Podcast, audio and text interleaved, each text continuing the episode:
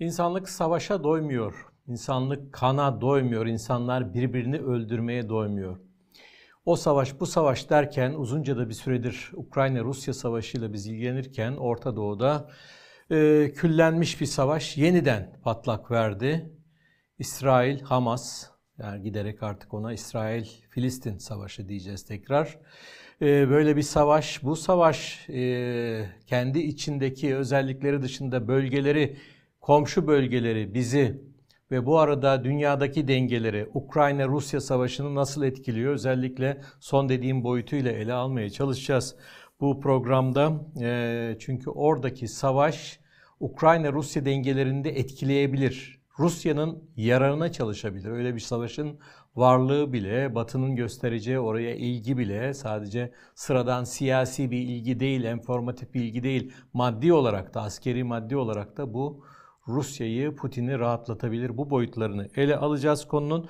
Onun dışında savaş nasıl gidiyor? Ukrayna cephesinde neler var? Rusya cephesinde neler var? Rusya neden yeni bir Karadeniz üssü kurmak istiyor? Ukrayna'nın yeni çabaları neler? Ona bakacağız ve e, üçüncü bambaşka bir konu da geçen haftalardan kalan Karabağ konusu. Karabağ savaşı bitti ama sorunlar bitmiyor, kriz bitmiyor. Orada hangi aşamada bulunuyor? O ve bir iki konuya değinerek bugünkü programı tamamlayacağız. Ama başlangıcımız tamamlamayı bırakalım. Önce başlayalım. Her zamanki gibi basından seçmelerle başlayacağız. Komersant gazetesiyle başlayalım. Yine Rusya'nın önemli gazetesi ve gerçekten kısa, birazcık da şifrelerle dolu ama önemli bir yorum. Rusya dış politikasının e, önemli isimlerinden biri Fyodor Lukyanov. E, bilmiyorum aranızda meraklılar, izleyenler oldu mu ama e, Valday forumunda da yöneticilerden biri ve e, Putin'in o önemli bir takım açıklamalarını yaptığı forumda onunla söyleşen kişi olarak bir kez daha gündemdeydi. Fyodor Lukyanov e, enteresan bir makale yazmış. Kısa, şifrelerle dolu dediğim gibi. Yazının başlığı da ilginç. E, General Gol diyor. Hani aklımıza General de Gaulle'ü hatırlatan bir başlık ama Gol e, Rusça'da çok fazla bilinmeyen bir başka anlamı daha var. Yoksullar, yoksulluk, fakirlik anlamına da geliyor. Yani bu fakirlerin gücünü vurgulayan bir yazı. E, yazının kurgusu da, e, mantığı da onun üzerine Hamas saldırısından tabii ki bahsediyor. Hamas'ın kendisinden çok daha güçlü, çok daha sistemli görünen İsrail'e karşı vurduğu korkunç darbe ve bunun üzerinden bir takım genellemelerde bulunmuş. İşte Afganistan'a, ABD'ye uzanarak Lukyanov genellemelerde bulunmuş ve şöyle bir sonuç çıkarıyor.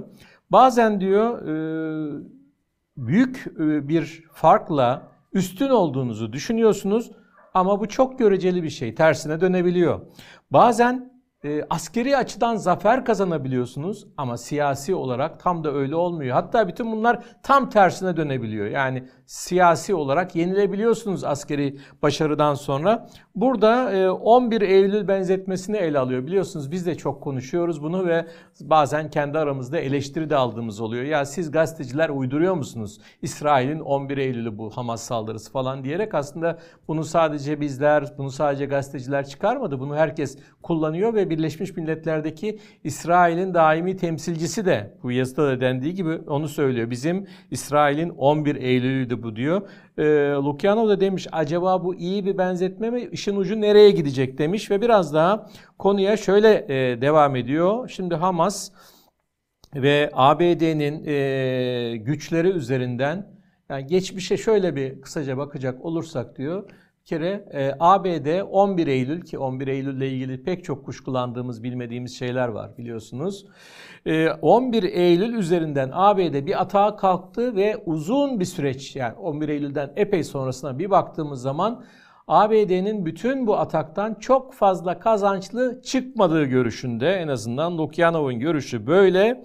Ee, yani sonuç güçlü birisinin, güçlü tarafın sonucu aldığı sonuç farklı olabiliyor. Ya da bunun devamında işte Bush zamanında e, neokonservatiflerin işte Orta Doğu'ya demokrasi getireceğiz şeyine bağlı olarak Filistin'e de dayattıkları serbest seçimler. O seçimleri yaptırdılar diyor. Ne oldu? Hamas kazandığında onu da tanımadılar. Sonra işte Hamas bu hale geldi diyor. Yani bütün bunlar göreceli ve bu benzetmeler hep tehlikeli benzetmeler ve her şey tam tersine dönebiliyor. Güçsüzler ve yazının başlığını hatırlayalım. Yoksullar güçlü duruma, üstün gelen taraf durumuna geçebiliyorlar diyor. Gerçekten enteresan bir yorum. İkinci sırada Rusya'nın e, ünlü sitelerinden, haber kaynaklarından Lenta.ru var.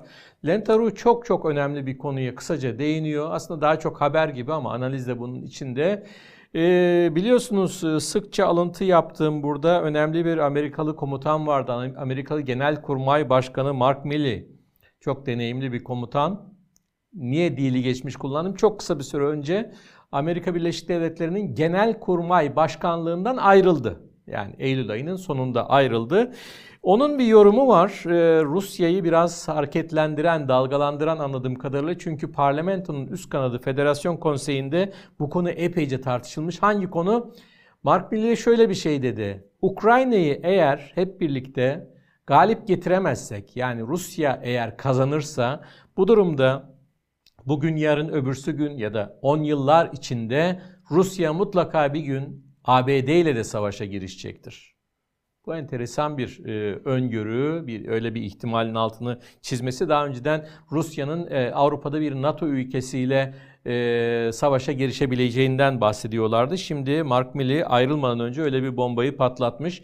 Amerikan-Rus savaşı olabilir diyor. Hani Rusya aslında Amerika açısından önemli değil e, Amerika'nın hedefi baş düşmanı Çin falan derken e, böyle bir savaşın çıkma ihtimali 10 yıllar bile olsa ya da daha yakın gelecekte bunun e, Rusya e, parlamentosunun üst kanadında epeyce tartışıldığını ve bu arada ünlü senatörlerden Alexey Pushkov'un bu konuda açıklamalar yaptığını gündeme getirmiş Lentaru. Ee, Batı basınına bakalım veya medyasına bakalım. Bloomberg'de ilginç bir şey var. Ee, ilginç bir yorum var gerçekten. Azıcık yanlı tabii ki. Azıcıktan fazla yanlı.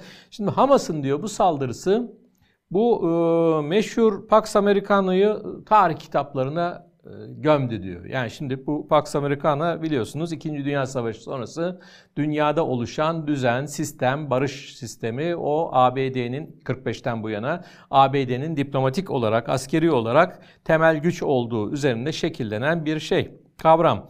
E, bu şu anda e, artık diyor bundan bahsetmek çok kolay değil. İşte Hamas bile neler yapabildi görüyorsunuz. Aynı zamanda dünyanın her tarafı kaynıyor diyor örnekler vermişti. Ukrayna-Rusya savaşı. O bir tarafta. Balkanlar kaynıyor yine işte Kosova Sırp e, anlaşmazlığı. E, Karabağ diyor işte yeni bir, bir şey aşaması bitti ve 100 bin kişi e, evlerinden barklarına ayrılarak kaçmak zorunda kaldı.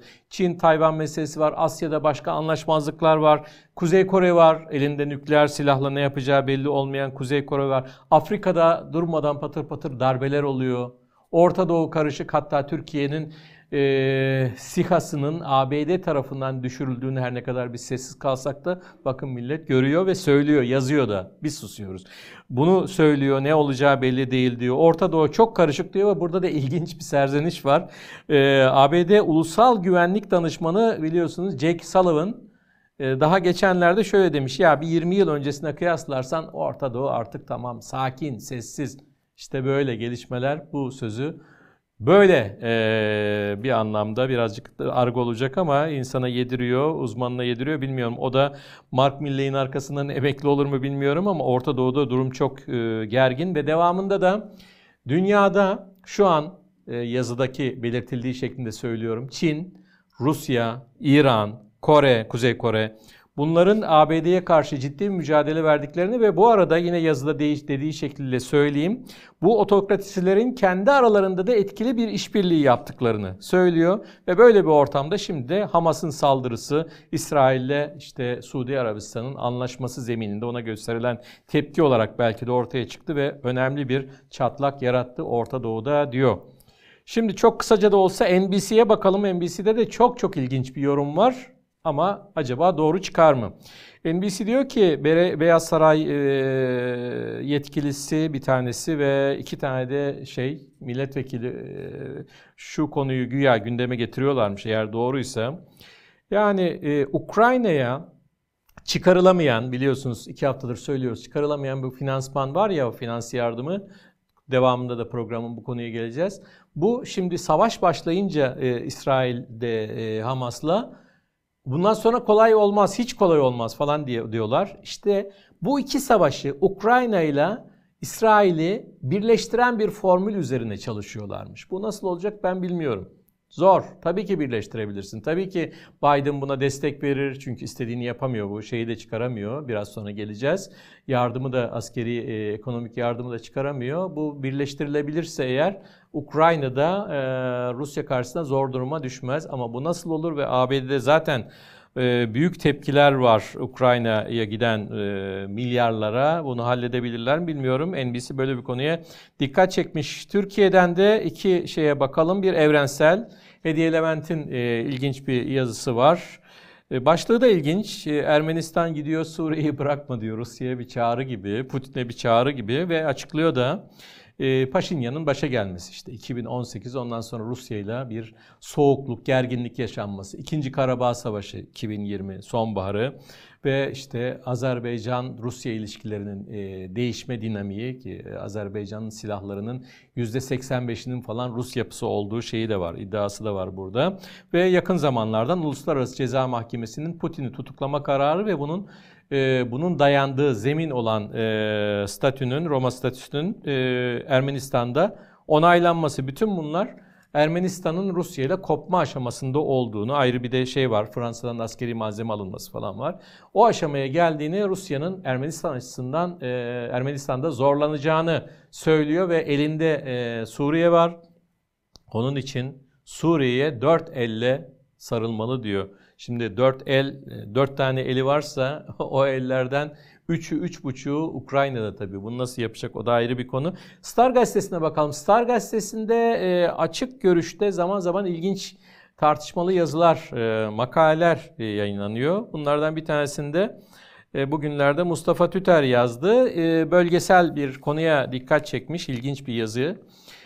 Yeni Avrasya kalkınma yoluna doğru diyor Zengezur ve Irak neden önemli diyor. Yani şimdi bölgesel e, vurguların değiştiğini, Asya'nın öneminin arttığına e, bağlı olarak Türkiye'nin Zengezur koridorunun açılması ve işte Hazar, Asya'ya uzanma, Çin projesine e, bir şey olma, öge e, ona katılma, aynı zamanda Irak kalkınma yolu projesi vesaire. Burada Çin'in projesini ayrıntılı olarak biraz daha ayrıntılı açmış ve Çin'in e, değişen bir takım politikalarına da dikkat çekiyor. Mesela Afganistan'ı diyor Çin alıyor kendi projelerine e, alma yolunda adımlar atıyor. Çin-Pakistan ekonomik koridoruna dahil ediyor. Suriye ile ilgili bile yeni şeyleri var. Çin'in e, kuşak ve yol girişiminin bir parçası haline getiriyor. Bu durumda Türkiye'nin de Asya'nın önceliğini, bu Çin e, planlarının önemini e, anlaması gerekiyor. Kafkasya'daki değişmeler de önemli. Zengezur koridorunun bu anlamda açılması da önemli. Kaldı ki başka bölgelerde de pek çok değişiklik vardı. İşte e,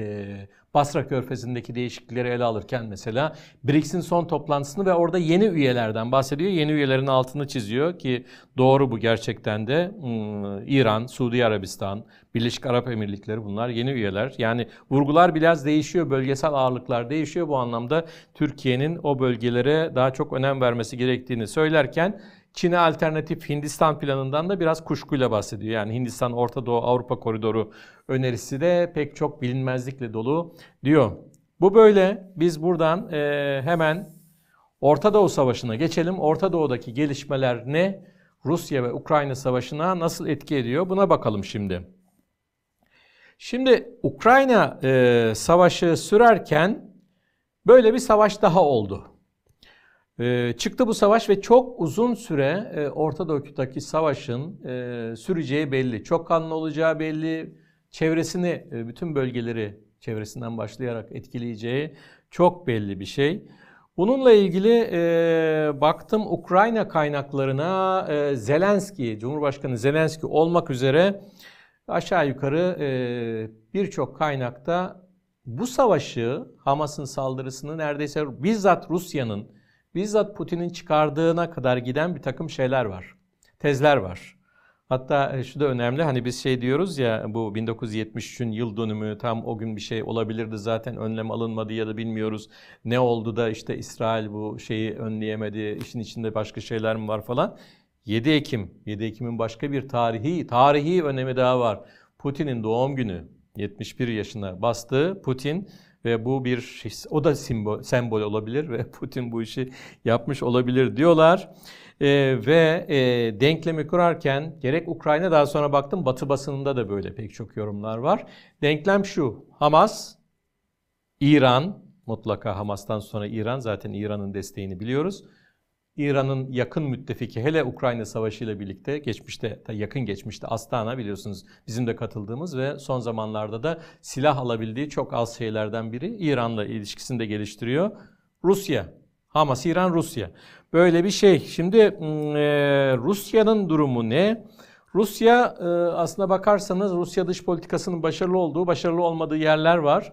Ee, Orta Doğu'da gayet başarılı genel olarak son 10 yıllara bakacak olursak. Orta Doğu'da hemen hemen bütün devletlerle ortak bir dil bulabiliyor, işbirliği yapabiliyor. Bu önemli bir avantaj. Arap ülkeleriyle olduğu gibi İsrail'le de öyle ama şunun altını çizmek istiyorum. Yani böyle denip bitiliyor bu yorum bitiriliyor ama bence İsrail'le ilişkileri bir iki tık geriye gitti. Yani eskiden işte Netanyahu Putin görüşmeleri büyük bir sevgiyle geçerdi. Şey saygıyla bunların Kızıl Meydan'da çıktıkları böyle e, savaş yıl dönümünde 2. Dünya Savaşı'nın birlikte yok e, şey marşı söylendi. İsrail marşı söylendi falan. Yani Netanyahu ile Putin arasında bir de kişisel dostluk vardı. Putin'le Erdoğan arasında olduğu gibi. İsrail e, Başbakanı Netanyahu Rusya'nın böyle sıkça ağırladığı bir e, şey durumundaydı. Konuk durumundaydı. Şu an o bağlar biraz zayıflamış gibi. E, zayıflamış gibi ve şu an bir de başka bir şey daha var. Zaten vardır Rusya'da. Ben de orada yaşadım. Sovyetler Birliği, Rusya.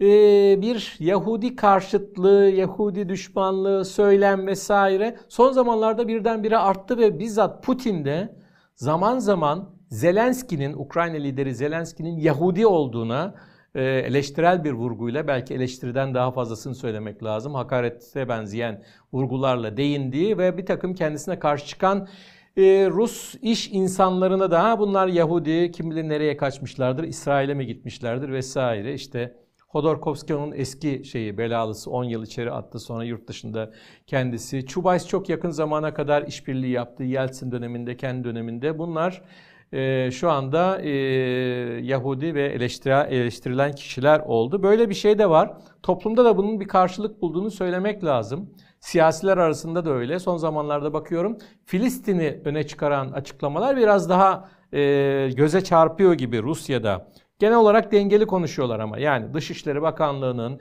Bakan Lavrov'un açıklamalarına bakıyorum. Dengeli. İşte iki, iki e, devletli çözüm, e, bu iş barış görüşmeleriyle siyasi olarak çözülür, savaşla çözülmez vesaire bu şeyleri tekrar ediyor ve hmm, zaten Lavrov bugünlerde bir görüşme yaptı. Dün e, bir görüşme yaptı. Arap Birliği Genel Sekreteri Ahmet Ebu Gayt ile bir görüşme yaptı ve orada da Rusya'nın tezlerini tekrarladı. Biraz da batıya tabii Rusya mutlaka bir konuyu batıya getirip batıyı da eleştiriyor. Bu batının da tabii ki e, İsrail'e desteği var. Yani şunu demek istiyorum. Dengeli görünen açıklamalar birkaç adım sonra zaten batı ile her yerde papaz olmuşsun. E batı da bugün tümüyle %100 olmasa bile önemli ölçüde İsrail'in arkasında. Bütün bu durum Rusya'nın da giderek adım adım Filistin'in arkasına gelmesi Sovyetler Birliği dönemleri var, şu var, bu var, epey bir birikim var ve İsrail'e karşı durması sonucunu çıkarır mı? Küçük bir ihtimalde olsa bunun altını çizeyim. Orada e, görüşmede e, Arap Birliği Genel Sekreteri ile görüşmesinde e, yine Lavrov iki devletli çözüm dedi. E, bugünkü statü pek işe yaramıyor bu ortaya çıktı dedi. E, şeyden bahsediyor bir de Ruslar. Dörtlü, Orta Doğu dörtlüsü. Şimdi Orta Doğu dörtlüsü eskiyen bir format ama Rusların tabi gözünde tutuyor. Çünkü Madrid'de işte çok eskiden 2002 yılında kurulan bir şeydi. E, 2002 yılında Madrid'de kuruldu. Onun da geçmişi 2090, 1991 Madrid konferansı. Dörtlü bir yapı vardı ve Ruslar açısından çok iyi bir yapıydı. Yani kendilerinin öneminin arttığı bir yapıydı. Neydi o? Birleşmiş Milletler, Avrupa Birliği, Amerika Birleşik Devletleri ve Rusya. Bunlar Orta Doğu'nun sorunlarını konuşacak ve çözecekti. Hatta bir ara e, Kudüs'te bir temsilcilik falan da açılmıştı ama bunlar eskidi. Rusya artık batılı, batıyla daha doğrusu batı Rusya ile bu tür ortak platformlarda ve masalarda buluşmaktan kaçınıyor. Rusya bir ara G8'e de G7'ye de girdi. 8 yaptı. NATO Rusya Ortak Konseyi vardı. Nerede bunlar? Yok. Ukrayna Savaşı ile birlikte o savaşın ilk adımı olan Kırım e, işgaliyle birlikte bütün bunlar adım adım geride kaldı. Dolayısıyla e, böyle bir şey var. E, Filistin Devlet Başkanı Mahmut Abbas'ın yakında Rusya'ya gideceğini biliyoruz. Bu açıklama var. Dolayısıyla gelişmeleri izlemek gerekiyor. Dengeli gibi görünen açıklamalar ama e, bazı açılardan bir tık daha Filistin'e yakın görünen e, açıklamalar var. Sürpriz bir açıklama da Kadyrov'dan geldi. Şimdi Kadyrov öldü ölecek falan diyorlardı Çeçenistan e, liderine. Adam ölmediğini göstermek için her türlü e, konuda konuşmalar yapıyor. İşte telegram e, şeyleri yayınlıyor.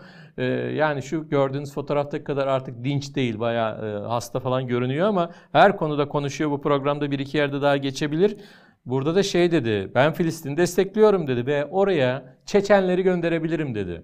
Savaşçı olarak olmasa bile barış gücü olarak ki barış gücü de gerektiğinde e, savaş içinde böyle bir rol alacak. Bu arada onun e, başkalarının finansıyla da tabii yaptırdığı camilerden biri babasının adına Ahmet Kadırov'un adına yaptığı camilerden biri de Hamas'ın saldırısında hedef aldı. Hasar gördü. Onu da e, vurgulayayım. Zelenski tarafında ne var? Zelenski bugünlerde bir konuşma yaptı Batı önünde bir kez daha ve bütün e, şeyi Rusya-Ukrayna savaşına dağılan ilgiyi, dağılan ilgiyi tekrar toparlamak için Hamas'ı Rusya gibi gösteren ve Hamas'a karşı olan dünya kamuoyu Rusya'nın da karşısında olmalı ve beni desteklemeli dedi. Yani yardımın azalmasından tabii ki korkuyor, çekiniyor. Zaten yardımlarda, Batı yardımlarında az sonra daha geniş vereceğiz. Bir duraksama var gibi. Ee, onun için e, Hamas ve Rusya konusunu özdeşleştirerek ilerlemeye çalıştı. Bu arada tabii dedikodunun, siyasette dedikodunun da ucu bucağı yok. Ne diyorlar biliyor musunuz? Pek bizim basınımıza da yansımayan bir şey. Ee, Hamas'ın elindeki silahların bir bölümü Ukrayna'dan gidiyor diyor ya. Ukrayna silah kıtlığı içinde ama Ukrayna'da büyük yolsuzluklar da var her dönem. Savaş şartlarında bile yolsuzluk yapıyorlar. Orada ortadan kaybolan bazı silahların bir takım denklemler ve bazı paralar karşılığı birileri tarafından Hamas'a gönderildiği ilgisi şeyi var, söylentisi var.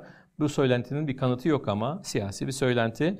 Böyle ortalık epey karıştı ve gidişe bağlı olarak e, ortadaki savaşın, Ukrayna-Rusya savaşını epeyce bir bastırması, onu gölgede bırakması ihtimali var mı? Böyle bir şey olursa Putin sevinecek. Belki de bugünden sevindi. Yani şu an artık Rusya o kadar konuşulmuyor. Rusya yok sivilleri mi katletti, şöyle mi oldu, böyle mi oldu? Şu an artık dünyanın gözü en başta Orta Doğu'da. Dolayısıyla her durumda e, Putin'in çok da üzgün olduğu söylenemez bu başlayan savaştan. Bakalım gelişmeler nasıl olacak diyelim ve savaşa gelelim. Tabii bizim uzun süredir ele aldığımız Ukrayna-Rusya savaşına gelelim.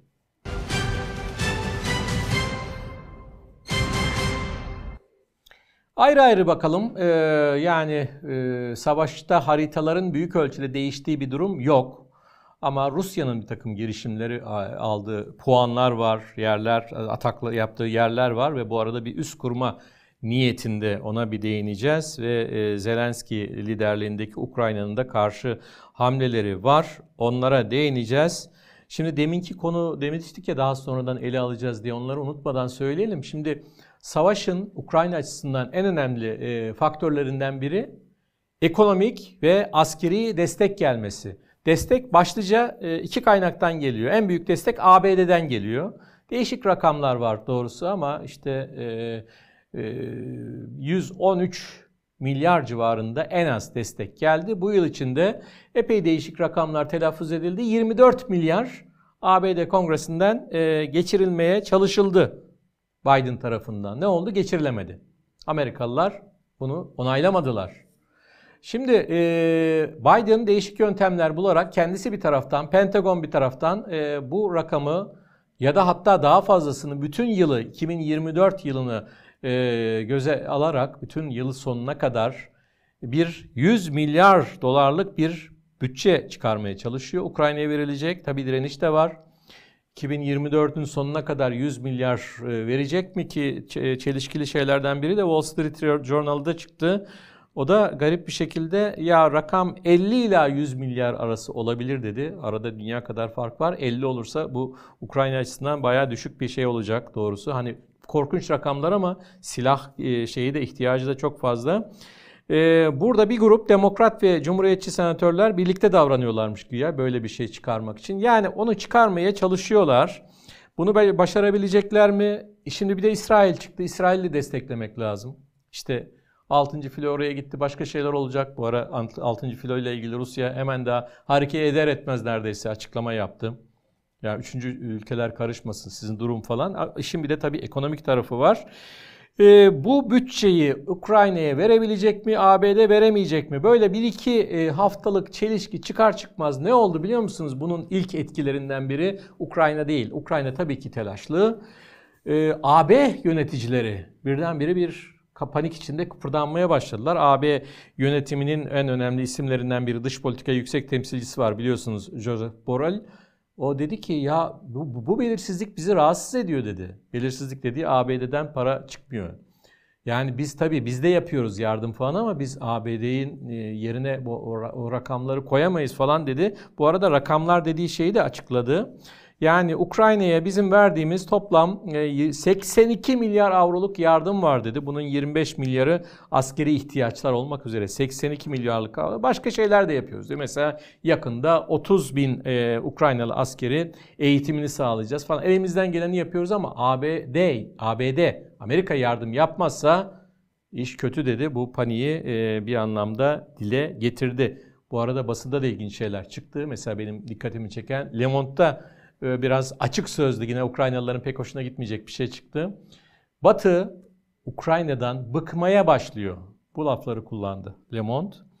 Ee, Sky News'te de Zelenski artık Rusya ile anlaşmayı, Putin ile anlaşmayı düşünebilir dedi. Bu bir iddia. Ben e, henüz bu aşamaya gelindiğini düşünmüyorum. Ha, birkaç e, şeyden sonra, önemli gelişmeden sonra bu da belki olabilir. Çünkü bunun olabileceği şeyler de, gelişmeler de var. Ha bu görüşte olan da çok kişi var. Trump unutmayalım. Trump Trump bir zamanlar e, bütün programların temel faktörüydü. Trump burada da çıkmış. Burada da lafını esirgememiş. Demiş ki ya ver kurtul kardeşim. Kime diyor? Zelenski'ye. Neyi verip kurtulacak? Ya Rusya'ya yakın olan, Rusların çoğunlukta olduğu, Ruslarla yaşamak isteyen bölgelerini diyor Zelenski'ye ver gitsin, ver kurtul diyor. Ee, zaten Trump başa gelirse e, Zelenski'nin işi çok zor olacak. Şimdi bütün bu anlaşmalar neyse onların gırgırını geçiyoruz ama biraz da hele Trump'ı görünce e, ciddi konuşmak zor ama e, ciddi konuşmak değil biraz acı acı konuşmak gereken bir şey var. Bu hafta içinde gerçekten bana çok garip geldi. E, yani onu destekle bunu desteklersiniz fark etmez ama yaklaşım olarak Hollanda Savunma Bakanı konuştu. Hollanda Savunma Bakanı Kaysa Ologren konuştu ve dedi ki yani açık olmak iyidir ama bazen de açık sözler şey gibi oluyor. Bir tokat gibi patlıyor. Hollanda Savunma Bakanı'nın dediği şey biz evet bir takım harcamalar yapıyoruz dedi bu gülümseyen kadın. Çok sert sözler söyleyerek bu Rusya'ya karşı Ukrayna'ya verdiğimiz destek Moskova'nın NATO için bir tehdit oluşturmamasının çok ucuz bir yolu dedi. Biz ucuza mal ediyoruz bu önlemi. Yani ucuzluk, pahalılık görüyor musunuz? Yani Batılıların yaklaşımı daha önce bir Amerikalı senatör de böyle bir şey demişti. Yani para veriyoruz, karşılığını almalıyız. Ukraynalılar savaşın, ölün. Yani Putin durdurun.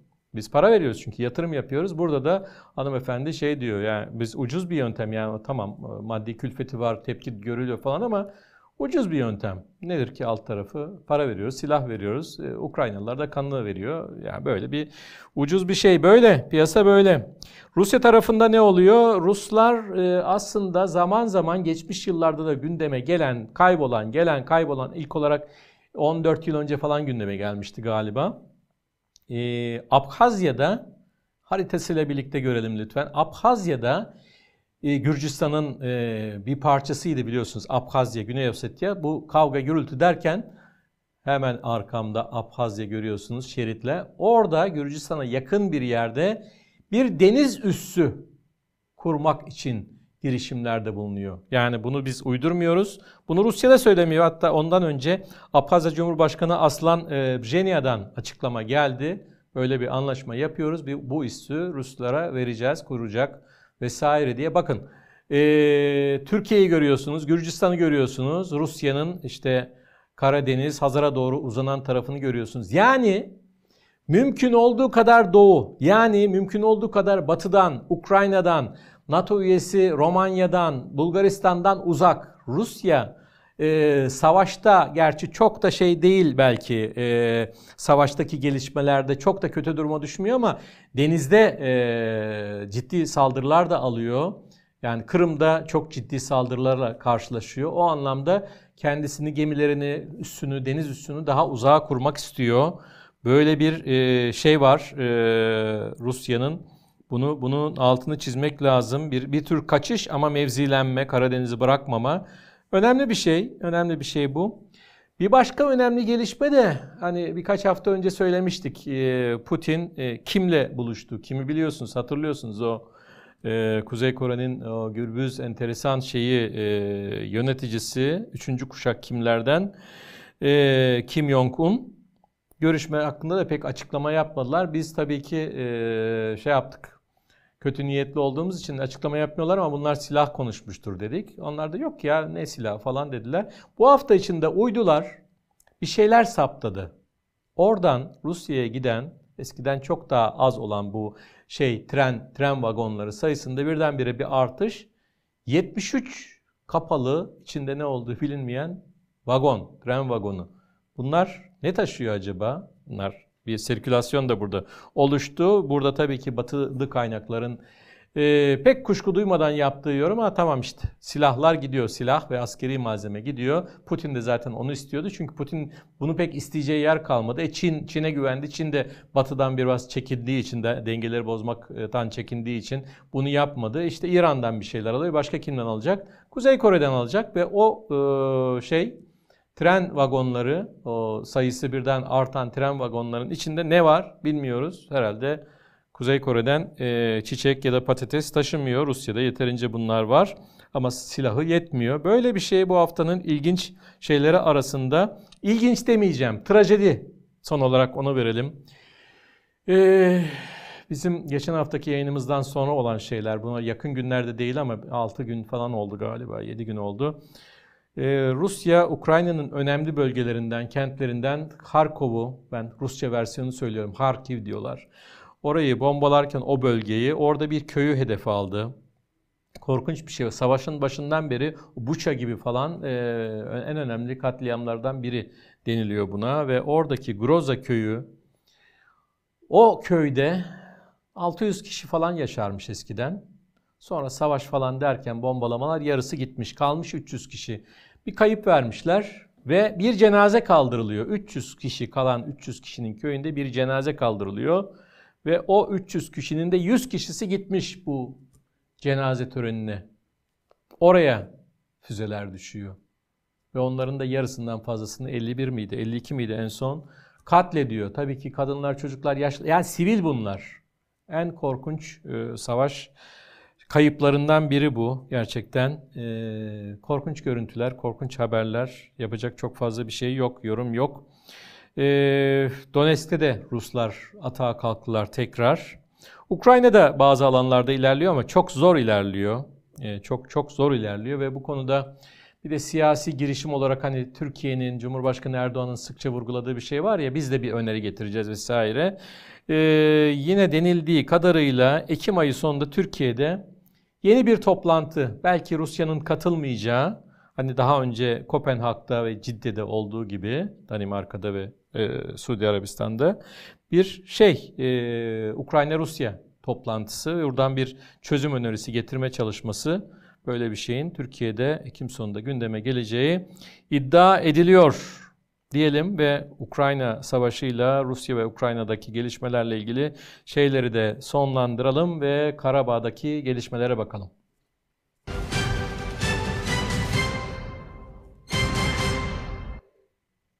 Karabağ'da savaş bitti. 35 yıl içinde 3. savaştı biliyorsunuz. Ee, Sovyetler Birliği'ne kadar uzanan geçmişi var. Ölen on binlerce insan var.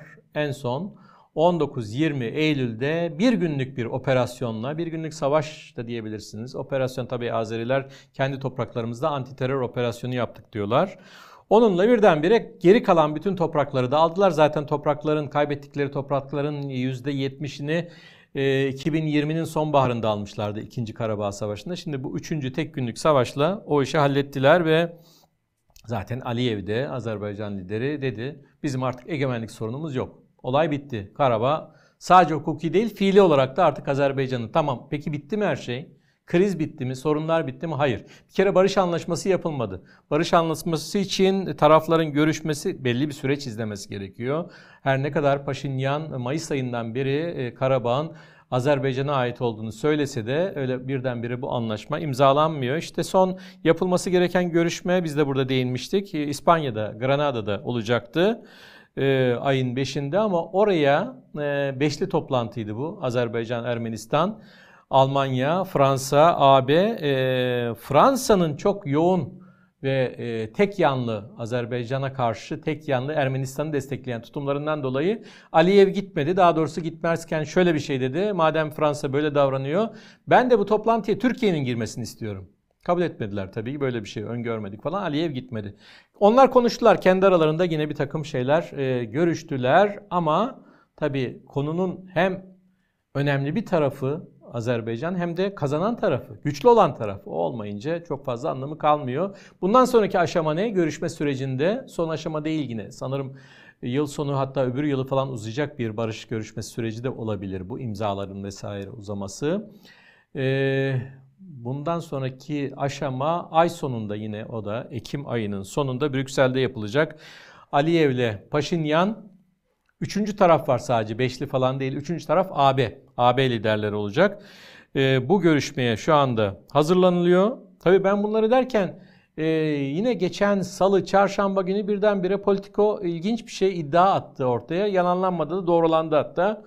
E, İstanbul'da bir gizli toplantı yapılmış. Bilmiyorduk. Hem de ta 17'sinde, Eylül'ün 17'sinde. Çok garip. Böyle şeyler de oluyor ve bir araya gelmez denilen Rusya ve Amerika tarafları Karabağ'la ilgili hem de bir araya gelmişler. Deniliyor ki bu 17 Eylül İstanbul'da yapılan gizli görüşmede bu e, Laçin koridorundaki bu abluka e, Azerbaycan'ın orayı elinde tutması, bazı şeylere izin vermemesi, insani yardım bu gibi konuları görüştük diyorlar ama biz bilmiyoruz tabii başka neler görüştüler. Böyle bir gizli görüşmede ortaya çıktı. Görüşme süreci böyle. Bu arada ee, Ermenistan'da bu 17 Mart'ta Putin'i tutuklama kararı çıkmıştı ya Uluslararası Ceza Mahkemesi'nden. Onun temelindeki bu Roma statüsü onaylandı, paraf edildi falan her şey tamam. Yani Putin ayağını bastığı anda tutuklanacak. Bu mesajı da rahat veriyor artık şeyler çok eleştirel e, Paşinyan başta olmak üzere Ermeni liderler gayet eleştirel konuşuyorlar. E tabi Rusya da buna kızıyor. Bir taraftan Karabağ denkleminin içinde kalmak istiyor çünkü o denklem daha bitmedi. Zengezur koridoru var. O açılırsa nasıl açılacak? O Rusların 5 e, yıl orada kalma hakları vardı. Ee, Karabağ'da e, 2020 Kasım'ında yapılan, 10 Kasım'da yapılan anlaşmaya göre o 5 yıldan önce bir sürü gelişme oldu işte biliyorsunuz. Şimdi Karabağ'da artık o barış gücünün koruyacağı güç yok. Ermeni kalmadı. 100 bin aşkın insan gitti. Geride kalanlarla ilgili de çok değişik şeyler var. 50-60 kişi bile kalmış olabilir diyorlar. O kadar az. Dolayısıyla onlar ya geri dönecek ya onları bir şekilde mesela şey olursa Zengezur konudur olursa oraya gönderme gibi e, bir takım manevralar peşinde koşabilir Rusya ki Batı da çok istekli.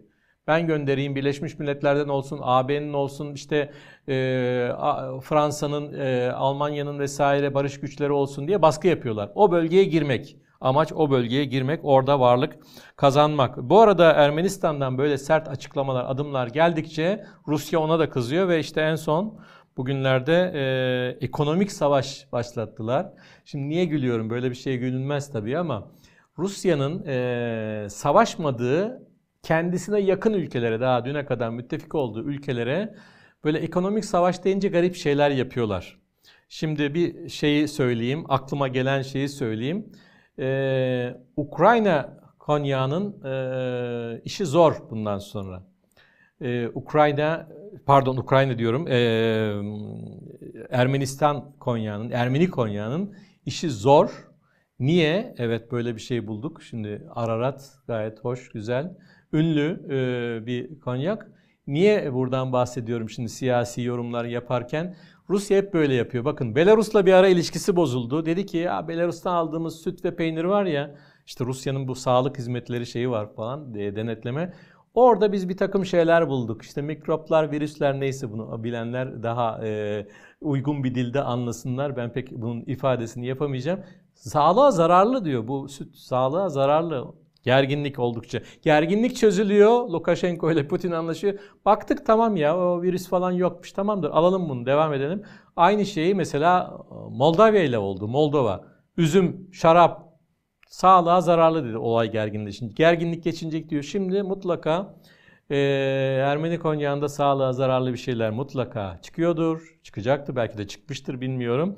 Yani Frans şey e, Rusya'nın e, Ermenistan'a karşı savaş başlatması bakalım bu türden neleri gündeme getirecek ama gerginlikte tabii ki büyüyor. Bakalım Karabağ'da izlemeye devam edeceğiz. Programın sonunda da e, Putin'in daha önce dediğimiz gibi doğum günü kutlandı. 71 yaşına girdi. Putin e, aynı gün içinde hem kutlamayı yaptı, işte pastasını üfledim falan bunlar bilmiyorum. 71 yaşında ve lider olunca bunlar nasıl oluyor? Bana da kimse böyle bir şey söylemedi ama e, iş görüşmelerinden Özbek ve Özbekistan ve Kazakistan liderleriyle bir gaz anlaşması yaptı. Onlarla görüştü. Tabii muhalefeti de durmadan izliyorum. Çok zayıf Rus muhalefeti. E, dublörüdür işte Putin aslında hasta zor durumda dublörüdür o ortalarda dolaşan Soçi'ye gidip konuşma yapan vesaire. İşte e, birisi şey demiyor diyor e, Solovey diye Profesör Solovey diye birisi var. Çok böyle öngörüleri bu iki tane üç tane Putin var dublörleri vesaire diyen birisi. İddia ediyorum son doğum günü olacak falan. Yani şimdi muhalefet de böyle bakın.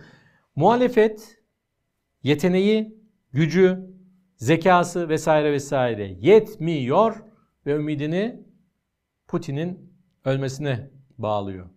Ümidini yukarıya bağlıyor. Yani Putin'i, savaşı vesaire eleştirdiğimizi burada biliyorsunuz. Haftalardan beri, artık yıllardan beri de diyebiliriz. Ama muhalefetin durumu da böyle. İlginç bir şey de tam böyle e, Putin doğum gününü kutlarken falan o deminden beri bahsettiğimiz Kadirov'dan hadi bir kere daha bahsedelim. Çeçen lider hasta öldü ölecek denilen bir daha konuştu. Ya dedi benim bir teklifim var. Ee, biz bu seçimi erteleyelim. Yani Mart ayında yapılacak seçimi erteleyelim. Putin de katılacağını ya da katılmayacağını herhalde çok kısa bir süre içinde açıklayacak. Muhtemelen Kasım başı açıklar falan gibi şeyler yazılıyor Rus kaynaklarında. Yani ertelensin diyor. Biz savaştayız, uygun değil falan. Putin başta kalsın zaten ondan iyisini bulamayacağız. Dolayısıyla böyle bir şey e, var. Şimdi e, hani bazı dönemlerde eleştiriden sıkılanlar ya da eleştirinin düzey, düzeyi çok iyi olmayınca ve yağmur gibi yağınca hani ağzı olan konuşuyor falan derler ya bunu demek doğru mu değil mi bilmiyorum ama o kadar çok şey gündeme geliyor ki Putin yandaşlarından da o kadar çok şey gündeme geliyor ki bunun bir tanesi şey, e, Margarita Simonyan var. E, Rusya'nın devlet kanallarının önemli bir şeyi. O Russia Today'in e, genel müdürü. E, birkaç yayın organının başında e, bu Putin yanlısı bazen çok savaşkan şeyler söylüyor ve birkaç gün önce de böyle bir şey yaptı. Ya dedi Batı'yı korkutalım biz. Ne yapalım? e, nükleer bombayı bir deneyelim. Bir deneme yapalım nükleer silahla. Nerede yapalım? Sibirya dedi nedense. Sibirya gözüne büyük görünüyor herhalde. Sibirya'da bir yerde patlatalım bir şey olmaz. Ama millet nükleerin gücünü de görür. Hatta Sibiryalı bazı Rus politikacılar e, onu eleştirdiler. Dava açan oldu. O karşı dava şimdi böyle şeylerle uğraşıyorlar. Yani şimdi e, biz bu işe güldük geçtik hani yandaş medya hep böyle acayiplikler yapar. Türkiye'de de yapar, başka yerde de yapar. Ama ondan sonra Duma'da böyle bir konu gündeme geliverdi. Ya acaba biz bir takım Amerika ile yaptığımız uluslararası anlaşmalardan çekildik. Bu nükleer denemeleri yasaklayan şeyi de kaldırsak mı acaba? Oradan da çıksak mı? Yapsak mı böyle bir şey diye. Yani bu konuda çok da boş konuşmuyor e, Simonyan. E, Valday'ın toplantısı vardı e, Valday Kulübü'nün tartışma kulübü aslında. Görüyorsunuz işte Putin bir sürü açıklama yaptı. Pek çok yerde yayınlandı. Orada e, bu nükleer konuda gündeme geldi. Çok nükleeri savunan eskiden bir ara çok e, otoriteli, çok saygın bir e, şeydi. E, dış politika uzmanıydı. Sergey Karaganov var. Şu an 70'ini geçti ve e, durmadan nükleer kullanmalıyız falan diyor. Zaten en çok Rusya'da bir eski lider e, Medvedev bir de bu gördüğünüz e, enteresan e, şeyli kravatlı işte fena değil kravatı ama görüşleri farklı. E, nükleeri kullanalım biz. O kadar kendimizi elimizi korkak alıştırmayalım falan diyor. Hatta Putin ya gerek yok şimdi. Batı zaten bizden korkar gibi alaycı bir cevap verdi. Putin orada ilginç konuşmalar yaptı. Daha düne kadar ya dün değilse bile önceki güne kadar halk kahramanı dediği neredeyse Prigojin biliyorsunuz ayaklanmaya kalktı. Ondan sonra da garip bir şekilde bindiği uçak patlayıverdi. Bu eski aşçısı Putin'in aşçısı olduğu günlerden görüyorsunuz. O zaman bile Putin böyle bir dudağını büküyormuş. Sonrası artık pek hayırlı gelmedi. Onu e, halkın gözünde ya da taraftarların gözünde küçük düşürücü bir şekilde e, şöyle e, tanımladı. Ya uçakta böyle dışarıdan bir müdahale olmadı. O düşen uçakta e, oradaki cesetlerde bana geldiler söylediler dedi ki resmi bir açıklama henüz yok. E, açık araştırmalar sonucu el bombalarının parçaları e, cesetlerin şeyinde. Yani içeride patlattılar diyor ve hemen arkasından şöyle bir cümle kuruyor. Ya zaten diyor e, onların ofisleri de basıldığında Petersburg'da 10 milyar ruble falan ele geçti de bir de ayrıca uyuşturucu ele geçmişti. Bir de uyuşturucu testi yapılmalıydı bu cesetlere. Yapmamış bizimkiler. Çocuklar yapmamış falan diyor. Çok garip. Bu uyuşturucudan o e, ofis basıldığında haberimiz yok. Basına böyle bir şey yansımadı ve Putin şu anda böyle bir Valday Kulübü gibi eskiden çok daha prestijli olan ya hala sesi ciddi anlamda çıkan uluslararası çapta da izlenen bir şeyde Prigojin'i böylesine un ufak etti iyice. Prigojin'in anısı ki Rusya kahramanı sayılıyor. Böyle e, ve aynı zamanda işte Rus füzelerinin çok övdüler. Sarmat var, Burevestnik var, o var, bu var. Yani çok uzaklara gidiyor. Önündeki engelleri böyle kavisler çiziyor. S şeklinde onu buluyor, bunu buluyor. Yani korkunç bir e, bizim savaş sanayimiz Amerika'yı da hepsinde yener şeyi var ki bazıları şu yorumu yaptı. Akla gelmeyecek gibi değil. Sovyetler de son döneminde çok övünmüştü. Ama o kadar fazla bütçesini askeri konulara, savunmaya ayırdı, ayırdı, ayırdı. Sonra Sovyet ekonomisi iflas etti diye böyle bir şey olur olmaz bilmiyorum.